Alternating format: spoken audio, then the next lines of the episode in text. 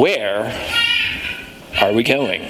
You all see that on the screen? Where are we going? The Firehouse Church in 2020. Where are we going? And you might ask the question, Greg, why are you even asking that question?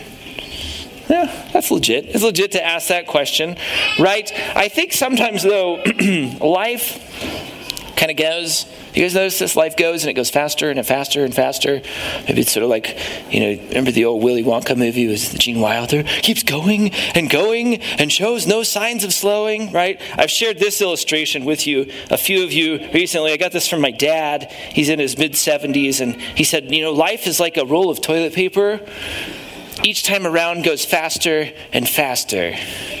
And I was like, I think that's a valuable illustration. But then I started thinking about it, and I was like, wait, do we want to compare life to toilet paper? I don't know. I mean, the, it says, you know, the, the Lord has created some of us for noble purposes and some of us for ignoble purposes. And so maybe some of us are like that. I, you know, if the Lord would have me be, you know, his toilet paper, I guess that's what I would do, right? But life is like that.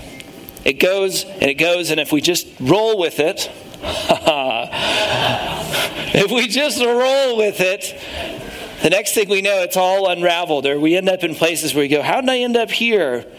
And so sometimes things happen in life, and I think the Lord brings events and situations in our life that cause us to, sh- to pause, to shift, to get our eyes up, to look and say, What is going on in the world around us? And that is the case with our church. As you may have heard, our lease on this building is going to be up this year. Now, that probably won't be too much of a surprise to most of you. Uh, about 18 months ago, we had an all church meeting and said, hey, guess what? This is coming. The lease is going to go away on this building. We're not going to have this. And so it's been percolating and thinking about it. But now 2020 is here. And when we signed that lease 10 years ago, that date 2020 seemed like a long time in the future, and now it is here. Right? And you've all, I'm sure, seen those beautiful for rent signs in the window out front. I've had people who are not even part of our church who know me who have said to me, Hey, what's going on? They, I drove by and I saw those beautiful signs in the window, right? And I go, Yes, let's all be clear. Our lease ends in October. Our lease started in October. It ends in October. It's coming, and the owners of the building, they, they, I, I mean, I can't, I, I could just say good things about them because they're they're just nice and they're gracious. They're friendly. They've been very courteous. Uh, I don't have anything bad to say about them. They're they're just great people. Um, it's been a great relationship all these years, but they've decided that their desire is to make more income off of something else being in this building, and you know what? I can't really blame them for that right? I go, that's great. That's fine. That's, uh, you know, their decisions and what they want to do. I, I, really can't comment on that. And I go, yeah, it makes a lot of sense, right? So I think that's good. But what does it mean for us? It means that the curtain is about to fall on our time as a church in this building. That's what's happening. Now, is anybody panicking? Is anybody panicking? I hope you're not. Don't panic. Please don't panic. There's no reason to panic. We've known this has been a possibility or likelihood since 2010, right? So it's always been there. And we've known it's been a certainty since the summer of 2018, right? When we sort of had that communication with the owner and we were like, all right, this is coming. We know this is happening. And so here it is before us. But what's been really cool, I think, is that we've known in advance We've known in advance this is coming, and that's given us all a chance to pray. It's given us a chance to consider what's going on, to think deeply about a lot of issues, to seek counsel from a number of places, and so forth. And really, for me, as the, the full time pastor here, it's really allowed me to kind of step back and to start asking some deeper questions. Right? Uh, some of those questions are include this question What is the church? Again, right, if I don't stop and say, well, what, well, what is the church? What is it supposed to be? I just kind of keep rolling, that, that roll will just kind of keep unwinding, right? Sometimes it's good to stop and ask that question and make some comparisons, right? Another question was, well, you know what? Jesus set up the church. What was his intention? I, have said this before, you've heard me say it. Uh, Jesus set up the church, and you know, he's God, and so when he was going away and going to ascend into heaven and working with the disciples, he could have set up any type of organization he wanted to set up. He could have set up a business. He could have set up uh, a sports team. He could have set up a multi level marketing situation. He could have set up whatever, but he set up the church. That's what he set up. What was his intention? It's good sometimes to go back and ask those questions. Another question to go, okay, we have this time, I can look at the world around us. How are churches around us in the world living up to Jesus' intentions for the church, and how are they not living up to this? Now, I'm not one who wants to go around and just be, you know, be, super critical and criticize other people and point out their flaws and their mistakes, but to go, okay, well, we really do have that opportunity in this culture. Whereas, like, Tim and Julie in China maybe don't have that opportunity quite so much because everybody's kind of in hiding a little bit. You can't really go and look at what's going on, or some place where there's a state church. It kind of is what it is. They go, okay, there's lots of churches in the world around us. How are they doing? What are they doing? Are they living up to what Jesus' intentions are for the church or not? And then we can sort of turn that spotlight on ourselves and say, are we living up to those intentions? Is, the, is our church, is the Firehouse Church living up to Jesus' intention for the church? How are we not living up to it? It can be very challenging, but just being transparent, I want to always sort of turn that spotlight, turn that lens back on us and look at it. And another question then that results is okay, should we be doing the same thing we're doing now and just do it somewhere else? Or should we be doing something different? It's a good question. It's been a time for me this, this season of asking these questions, and it's just been so awesome been so awesome to have this opportunity. I think it would have been very difficult if we just were going along and all of a sudden, uh, oh, we have to we have to move out of here. We have to get out of it this overnight, and we would just try to scramble and scramble and scramble. It's been very just wonderful, just a blessing from the Lord to say, okay, this has given us a chance to cast a vision, to look into the future and try to make some plans and set some things up that way. And so, my summary of that time is I would just say this God has really met me and Brad and met us as a church in this. He's really been here, and, and I really see his hand in this season of considering these things and trying to figure out where we're going forward. So, another good piece of news was that we have that time. Not only has it given us a chance to consider things, but it's given us a chance to lay some plans, right? We've had a chance to lay some plans uh, and get ready to take some steps. So, it's not an overnight emergency. We get to be careful. We get to be faith filled. And we have a pretty good roadmap. The picture on the screen there is of a map, right? Most of us don't use maps anymore. Uh, but. Uh, we you know just use our phones but we need a map we need directions how are we going to get where we're going what are we going to do so we've laid out a roadmap for our church and over the next several weeks i'm going to be sharing with you all this roadmap but i'm going to share it with you very gradually. You're not going to get the whole thing. You can't jump ahead to the end. You're just going to get a piece at a time. And we're going to answer that question we asked at the beginning where are we going? That's what we're going to answer. So I'll give you the short answer. This is a spoiler alert. This is it. We're not closing our doors as a church. That's not the plan. Our plan is not to do that. We're not going to stop our operations. I am convinced there is a new and exciting thing before us to walk into. So, don't worry, we're not sending you all away. We're all going to keep going. But again, we're just going to share this with you one piece at a time. And part of the reason to do that is we want to give everybody the opportunity to process this. I've had a lot of time to process this. If I just like dump it all you, on you at once, it's going to be difficult. So we want to give you some time here as we're going for you to process this, for you to start thinking about it yourself, to pray, uh, to develop questions. Love to take questions, even difficult questions. I want to give you a chance to shift your heart.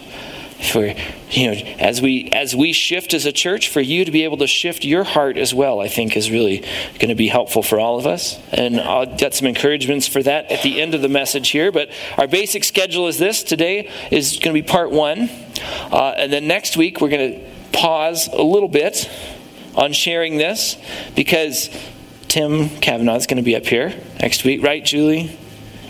Next week, he's going to be here. I'll call him. He's going to be here. He told me he would. if I have to go to Greeley and get him, no. That's the goal. That's the idea. Uh, Tim will be here sharing about China next week, and then we'll do probably four to five more weeks about uh, about where we're going And that's what we're going to do. So if you are going to miss a week, that's okay. It happens to all of us who get sick or we're traveling or things are going on. We record all these messages, and this will be your chance. They will be on the website, they will be on the podcasts. Uh, you can go and listen to what we're talking about and make sure you're caught up. Or even if you just hear it and you say, man, I feel like I need to hear that again, it's all there available for you. So, today, before we march any further down the road, we gonna we, we want to take this opportunity and look back. I think it's really important to look back. There's a couple of quotes here. One of them is from Maya Angelou. You can't really know where you're going until you know where you've been. Right, another quote from Lewis Carroll. Uh, he said, If you don't know where you're going, any road will get you there. Good. And then, of course, classic, uh, classic uh, man of wisdom from the 20th century, Yogi Berra said, If you don't know where you're going, you might end up someplace else. so we want to look back, but this is really scriptural, right? We go back to Deuteronomy. Remember the days of old, consider the years of all generations. Ask your father, and he will inform you, your elders, and they will teach you. And so it's worthwhile, scripturally, it is worthwhile for us to look back. I think God has an intention that we be aware of our past, to be aware of where we've been, of the lessons we've learned, and the dreams of the people who've come before us. And so I kind of want to start off this in a different way. Instead of thinking first about, oh, what is this organization been? I first want to think about how did, how did you, how did we get here as individuals? Uh, what I mean is this how did you come to faith? And so I thought I would open it up. It's kind of fun. We did this a few weeks ago. We let people talk, but I'd like to get uh, uh, just a, a brief, like 10 seconds from a number of you. I'd love for people to just stand up and say, I placed my faith in Christ, or I was saved uh, at this time, like on this date, in this location. And if I have a follow up question, I'll ask you a follow up question. But I'm not looking for you to give a whole testimony, just that basic information, because I want us all to see where people came to know the Lord. So, yep, Kenneth, stand up. I came here uh, in Denver from college in 2010 and uh, met some good friends and invited me to church. I wasn't a Christian yet, and um, after a year of them inviting me to dinner, frisbee, and just having a good discussion. They decided to give my life to Christ on the eve of my 20th birthday on March 7th, 2012. Excellent. Yeah. March of 2012. All right, somebody else. Rob? I came to Christ in October of 1982 at Iowa State University. Excellent. October 1982, Iowa State University. Somebody else. This is easy, right? You don't even have to talk. Sarah. I got saved at my parents' kitchen table when I was seven. When she was seven at her parents' kitchen table in Loveland, Colorado, right? Somebody else. Linda. Um, uh, Iowa State uh, University, uh, 1974. 1974 at Iowa State University. A lot of people weren't yet born. You've been a believer longer than many of us have been alive. That's awesome. Holly, were you raising your hand? Yeah. Yeah. Um, I was lucky enough to raised in a Christian home. I was five. I'm not going to reveal what year that was. but uh, Colorado Springs, Colorado, very similar to you. I think we were sitting on the couch down in the living room. Nice. Good. Good. Five years old in Colorado Springs, Colorado. Tim. I was, oh, I, I can't remember how old I was, um, but it was the fall of, or the spring of two, 2009 uh, at uh, Colorado State University in Fort Collins. Yes, 2009 in Fort Collins, Colorado. Somebody else? Anita? I'm all add to the Iowa State number. February 1983 at Iowa State, after a, after a, um, men giving the women a Valentine's Day type of dinner in our group, and one guy said, do you know for certain you're going to heaven? And I, th- I answered him right, and then I, all evening, I didn't So I went home and prayed to recite like I knew the answer. They'd like, I really haven't done this, have I? Yes. 1984, 1983. 1983, Iowa State University. That's I like that story. That's good. Somebody else. Gretchen. Um, I was eight years old, Air Force kid going to missionary school in Taiwan. in Taiwan. Eight years old in Taiwan at a missionary school. Your parents were, your dad was Air Force, right? Yep. Yeah. Somebody else? Yes. I couldn't tell you the year, but I was in middle school and I was at church camp in Larkspur. Church camp in Larkspur in middle school. That's good. Roger, did I see your hand back there? I became a Christian in October of 1983, a meeting of Fellowship of Christian Athletes in high school. Fellowship of Christian Athletes, 1983. Interesting, you both came believers in 19. Did you know each other at the time? In high school, I was in college. Ah, they didn't know each other yet. How about that? Good. Did I see another hand over here? Someone? Another hand? Anyone else? Julie? I became a Christian the same fall, I believe, that Linda Brentz did. I was her roommate. Ah, God saved and then um, started praying for me, I'm sure. Yeah. And, uh, then I, we had se- several other seniors that were on our. uh huh. Wow. And she's been praying for you ever since. Yeah. No, that, isn't that amazing? 1974, roommates, and they're sitting in the same church today. That is really cool. Okay, maybe like one more person. Leo. Um, 1988, community center over here in 26 and Echo. 1988 at Community Center just down the street. Yeah, amazing. Well, I'll share, we could all go on, right? And you all probably have in your own mind where your faith story took off, started, where you took that step. Here's mine. This is a, a picture of what I look like when I became a believer. 1984, somebody else might have said 1984. Uh, I was living in Salt Lake City, Utah. And uh, I went to a private Christian school, and my kindergarten teacher uh, presented the gospel to the class. And a number of students prayed to receive Christ that morning, and I was one of them. Um, so, my point here is we've all come from all these different places, and we've all ended up here together. We're all on a journey, and we're all here.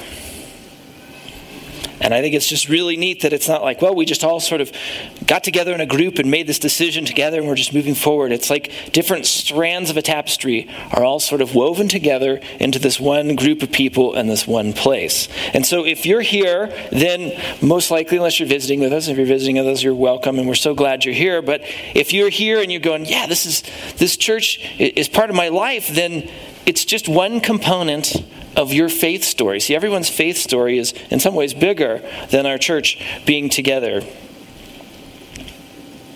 But each one of us has joined this church journey at different points. And I'm sure even Julie and Linda, though they've got saved at about the same time, their paths have done different things and have been together at times and apart at times, and now they're sitting you know, five feet away from each other, right? It's great. The Lord has these stories and He's building these stories into us. And realistically, when we think about this church and this organization, there are very, very few of us who were here at the birth of this little church. And I go, well, because that's the case, case, I would really like to review the history of our church so we all know, right? I'm sure many of you get questions too. I get them all the time. Like, what's why do you have the church name? How long have you been here? What when did you start? Did you did this used to be a fire station? Right? You get all of those kind of questions. So I so I thought, let's set the record straight. Although we, I know we've talked about these things before, but let's sort of lay this marker down and say, here is a history. And so, if anyone is ever curious and they go, What is our history? they could go back to this recording and say, Here is a history up until this point of our church. And why do we do that? Because knowing our history helps us to know where we're going. We want to answer that question. Where are we going? To know where we're going, we need to know where we've come from. So, let's start at the beginning. There's our city. Denver, Colorado. In the summer of 2003, a man by the name of Rick Whitney, who was a regional church leader and a pastor in some church in a church in Denver, challenged a guy named Rich Thatcher, who was a pastor at a church in Fort Collins. He said, "Hey, would you and your family pray about and consider planting a church in Denver? In the center of Denver. And so Rich said, okay, well, I respect Rick and I'll listen to what he says and I'll start praying about that. And so he began praying and, and searching that out there in the summer of 2003. Interestingly, in the fall of 2003, I, I had heard about this sort of through the grapevine. And so I sent an email to Rich and I said, hey, Rich, let me know if this goes forward. I'd be interested in that. At the time, uh, Christine and I were living in Seattle. I was a graduate student in architecture at the University of Washington. And Rich wrote back and said, well, there's nothing going on yet, but if it does, I'll put you first on the list, right? So then, in, move forward to the following spring in 2004, I said, all right, seems like things could be moving that direction, but we don't really know. So Rich brought a team of students and single professionals to Denver uh, just for a week in the spring, and they were asking the question is this a place we should even think about planting a church. So it's kind of that next step. And here's a photo of some of the people from that group. Do you recognize anybody from our midst? This guy? That's a much younger Brad Alber, right? You might recognize some of those other people. That's a uh, Dale and Linda's son-in-law there, right? And yeah, so uh, this is what they did. They came and they showed up there. You see the date uh, that should be March 21st of 2004 on that.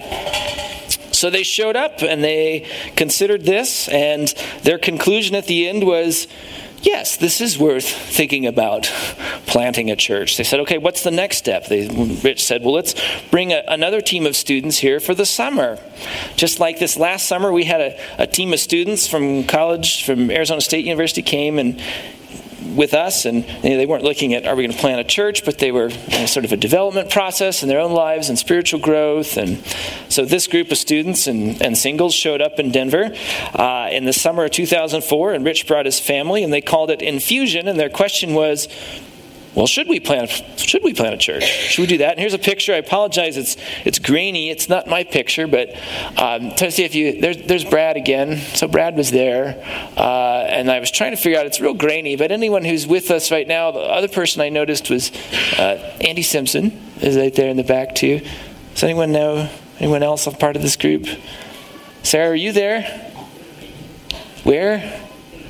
There's Sarah. All right uh, Sarah and Brad together at the beginning. Who? Oh, and Jay Weber, too, right. Yeah, that's Jay, right? Yep. Okay, so they were there and they came for the summer of 2004 and they they sort of tilled the field, if you will, and said, what, What's going on? Is this going to work or are we going to do this? And their conclusion at the end of the time was yes. Yes, obviously. Yes, we should plant a church. So Rich and his family moved permanently or semi-permanently at least, you know, for the foreseeable future to Denver at the end of the summer of 2004. And at this time, Rich decided on a name for the church. Now, does anyone know what the name for the church was? Firehouse Number One. Seems kind of like an odd name for a church, doesn't it? Firehouse Number One or Firehouse No One? I no, it was Number One. And what was that about, right? I'm sure you guys get these questions. I get these questions all the time. Why is your church called the Firehouse? Well, there's some very good reasons, and I will share them with you here. And so now you can share them with anyone else who ever asks you, right? It came from a few verses. One verse, a couple verses there in Jude, verses 22 and 23 sort of instructions for what the church should do. Have mercy on those who doubt, save others by snatching them out of the fire, thinking of uh, the fire of eternity and the, the fire of, of destruction, of, of life choices, and so forth. Another verse from Jeremiah is not my word like fire, declares the Lord, and like a hammer that breaks the rock in pieces. So, this commitment to the Bible, a, a commitment to God's word and God's truth Another verse, Matthew 21, Jesus said to them, It is written, My house shall be called a house of prayer. So the church is the house of Jesus, and it's to be a house of prayer. And so we looked at those things saving others, being devoted to the word, being devoted to God, and through prayer. So there was this spiritual concept, right? It was not, well, we found an old fire station and we're going to meet in, so let's call it that, right? It was firehouse number one. It was based on these scriptures. So that was the spiritual aspect of it. And so the goal of the church was to rescue the lost, to help the wandering and the hurt and the broken people around us by introducing them to Jesus and to the gospel and to salvation. But there was also a functional concept behind this name. That's the, the number one. It wasn't just, we're number one, right? That wasn't the reason for doing it. Why was it number one? Well, number one is, you said, okay, so it's like a firehouse or a fire station. You'll notice, like this fire station that I pulled off the internet has a number on it. Why is there a number? Anyone know? It's like a station. And a fire station covers a whole city? Nope, it covers a small area. And so there's a network of fire stations, of firehouses around. And each one is working in its own sphere of influence. And so the functional idea was that this church would not aim to become a mega church in a single location where we just gather and gather and gather and gather, but to be a network of smaller churches that are having influence in their spheres and their neighborhoods and their locations and their towns. So that was the functional idea. And so number one was included in the name to say, hey, this is the number one. It was a sort of a marker laid down, and this is what we're aiming for. We're going to be the first in a series of interconnected smaller churches. So, so that's what we're going to do. And so about 18 people, plus Rich and his family, moved to Denver. And on August 28th, at least as near as I can tell, August 28th, 2004, there was the first official church meeting of Firehouse number one. And it was in Rich's apartment in Commons Park West, which is just down the hill here. I think this is a photo. If this wasn't from that service, it was kind of from that time and some people who were present at that. Uh, was anybody at the first service? Sarah, were you there? Sarah's probably the only one. My family and I showed up the next weekend. Had like my job situation, getting the job and getting moved. So we showed up the next weekend, but we were there. But other than that, no one else was there, right? Nobody else. Only Sarah. Sarah was there. So, over the next 12 months, the church began to add people to our numbers. We added people, people moved in, people came from other churches, they graduated from school, found jobs. Uh, other people were lost and, and wandering and were influenced by their friends, and they came and found spiritual family in the firehouse number one. And so, as the church grew, we began to move our regular meetings from location to location. It's always fun to sort of look at some of these. Uh, one of the first ones we met at was this little place, and you can see the address on there uh, 2128 15th Street. It was a marketing firm that did marketing, and we met in that office for a season. Uh, we went on to this place called the Metro. You can see the address 2121 Delgany. Uh, if you look in the reflection of the window there, you can see Coors Field, so that tells you kind of its proximity and where it was. That's where we met. Here's a picture of us meeting on the inside, and there is somebody I know for sure in this picture who is here this morning. That was the guy who made you coffee this morning, Reeve Miller. That was him over here. He was there. So it began to grow and move. We, we actually even met on campus at the Tivoli uh, Student Center there at the Auraria campus for a season as well. Uh, about a year into it, we had our first retreat as a church. Here's a picture of almost everybody uh, who was here. I, I didn't see Brad he might be in the back and hiding, but he was part of the church. So this was probably 95% of the church at that time. You go, well, are there, is there anybody here? There is. I drew circles around them. That's Reva Pie and me and Christine. There's Jeremy Triggs and Andy Simpson, Sarah Macbeth at the time, Albert now. And look, there's Zach Kaiser. Okay, so there we were at our first retreat as a church. From there, we ended up on our Sundays. We moved on to this place, which is located a few blocks from here, the Asbury Event Center. Who remembers the Asbury? Raise your hand. A few people remember that. It was a handy place to meet. It kind of got us into this neighborhood. But I'm thinking somebody got married there, didn't they? These guys got married there. Yep. Out on that patio that's right there. Remember that? That was a good time. So, a lot of memories in these things. And as a church, we began to increase our meetings from once a week to twice a week. And then that second time a week began multiplying into home Bible studies and eventually into small groups. And so the family of the church grew and people joined with us. And of course, people left. And that's just a natural process for churches. And we experienced that and continue on. And we'll flash forward here five years to 2009. And the, the landlord of this place, kind of realized wait a second, I could make more money by renting this to somebody else who has deeper pockets than you. Sounds familiar, right? Seems like a cycle of things happen in life here. And so that happened. And so the pastors this time, uh, Brad and Brad was a pastor, and Rich and Jeff Weeman, they were the pastors, and they said, okay, let's seek the Lord. Let's pray and consider what are the options? What should we do? What would the Lord have us do? And they found this place this lovely green, lime green building. It was ugly, man. And they began to consider that question okay, should we move into a building? We've been this mobile church just meeting and renting in places, and should we move into a building? Is that what we should do? And so they prayed about it, and they said, man, this place seems like it could be a good church home, right? But there was a problem. Here's a picture of the inside after we cleared out all the stuff. We were like, well, there's some problems with this building. The building, it had no restrooms. It's kind of a problem. It had no lights. It had no heat and no cooling. It had no water. It had no drains. It had no insulation, so it got very hot and very cold. Uh, it had no windows. The floor sloped. Uh, it was basically a pile of bricks with a wood roof. let's have a church there. And we thought, well, that's crazy. So uh, it didn't really seem seem perfect to some and not to others. They asked their resident architect to look at it. That was me. And I came in here and I literally laughed out loud. literally, I was like, "You're joking, right?" And I was seriously thought they were joking, and they were not joking.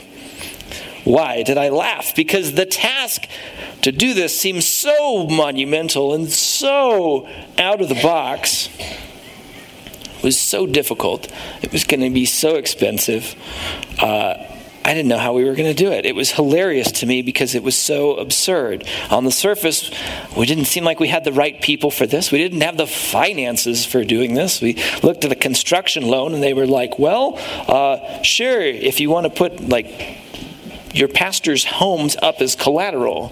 We were like, we don't want to do that. Like, how are we going to pay for this? We had no idea how it was going to happen. But God's direction was really clear. And so, through a whole series of events, and I, I won't go through all of those, the pastors were like, all right, we're going to sign a lease. And so, in the fall of 2010, the lease got signed and the work got started on this building. And God just seemed to move all of the hurdles and helped us clear those and walk through doors, and the, the construction started and the construction got going. Um, in the meantime, we moved to a couple other temporary locations as we were waiting for this project to get done. This lovely piece of architecture over on Speer and I 25, the Ramada. They said, we lacked nada at the Ramada. We actually lacked a lot at the Ramada, but it was all right. We were there for a time, and then we moved over to student housing, the Regency, down at 38th and I 25. Uh, we were there for a season as well. And so we met there on Sundays, but on Saturdays we worked. We came in here and we worked, and on week, eventually by the end, we were working on weeknights, we were working on Saturdays. It was very full. Here's some pictures from the construction. That's in our cafe. You might recognize those two guys. That's Reeve and Josiah. They're sitting over here today, but that's them in the cafe. Uh, that's our, our the plumbing for our restrooms going in. That's the front. You might recognize that. Cutting holes in the front of the building for those windows. I'm framing pictures from what's going on in the cafe. That's from standing back there, looking that way. That's inside the Sunday school room. So that brings us to the spring of 2011.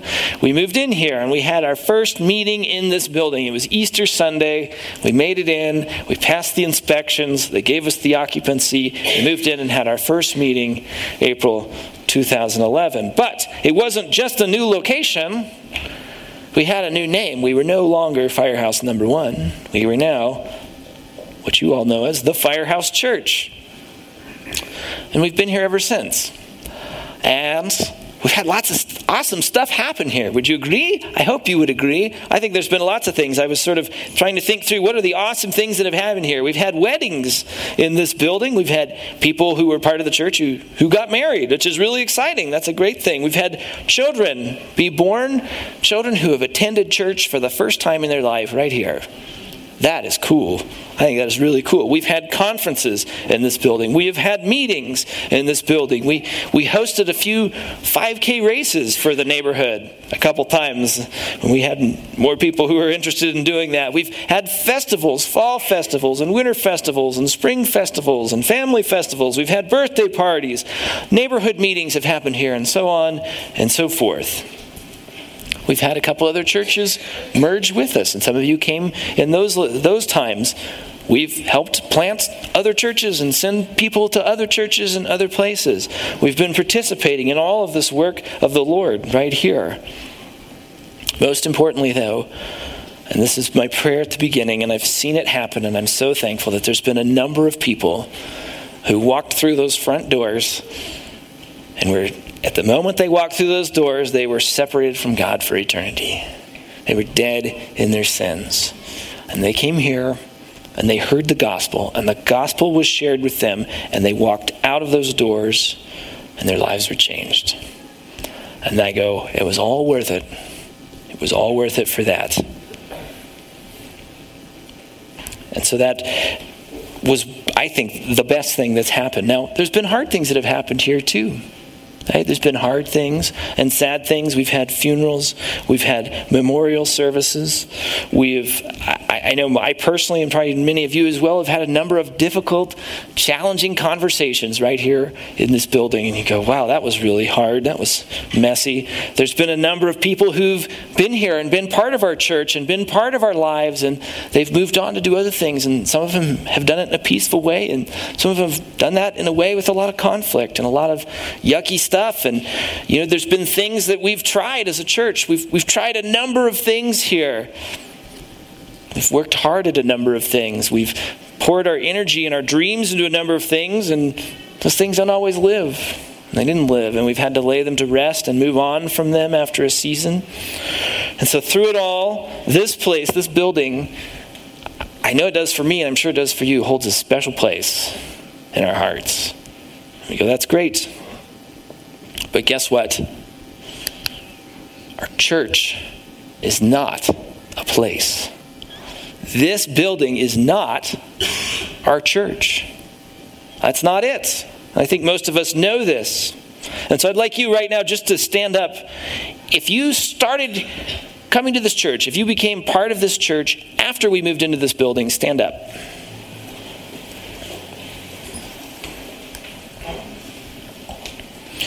That is most of you.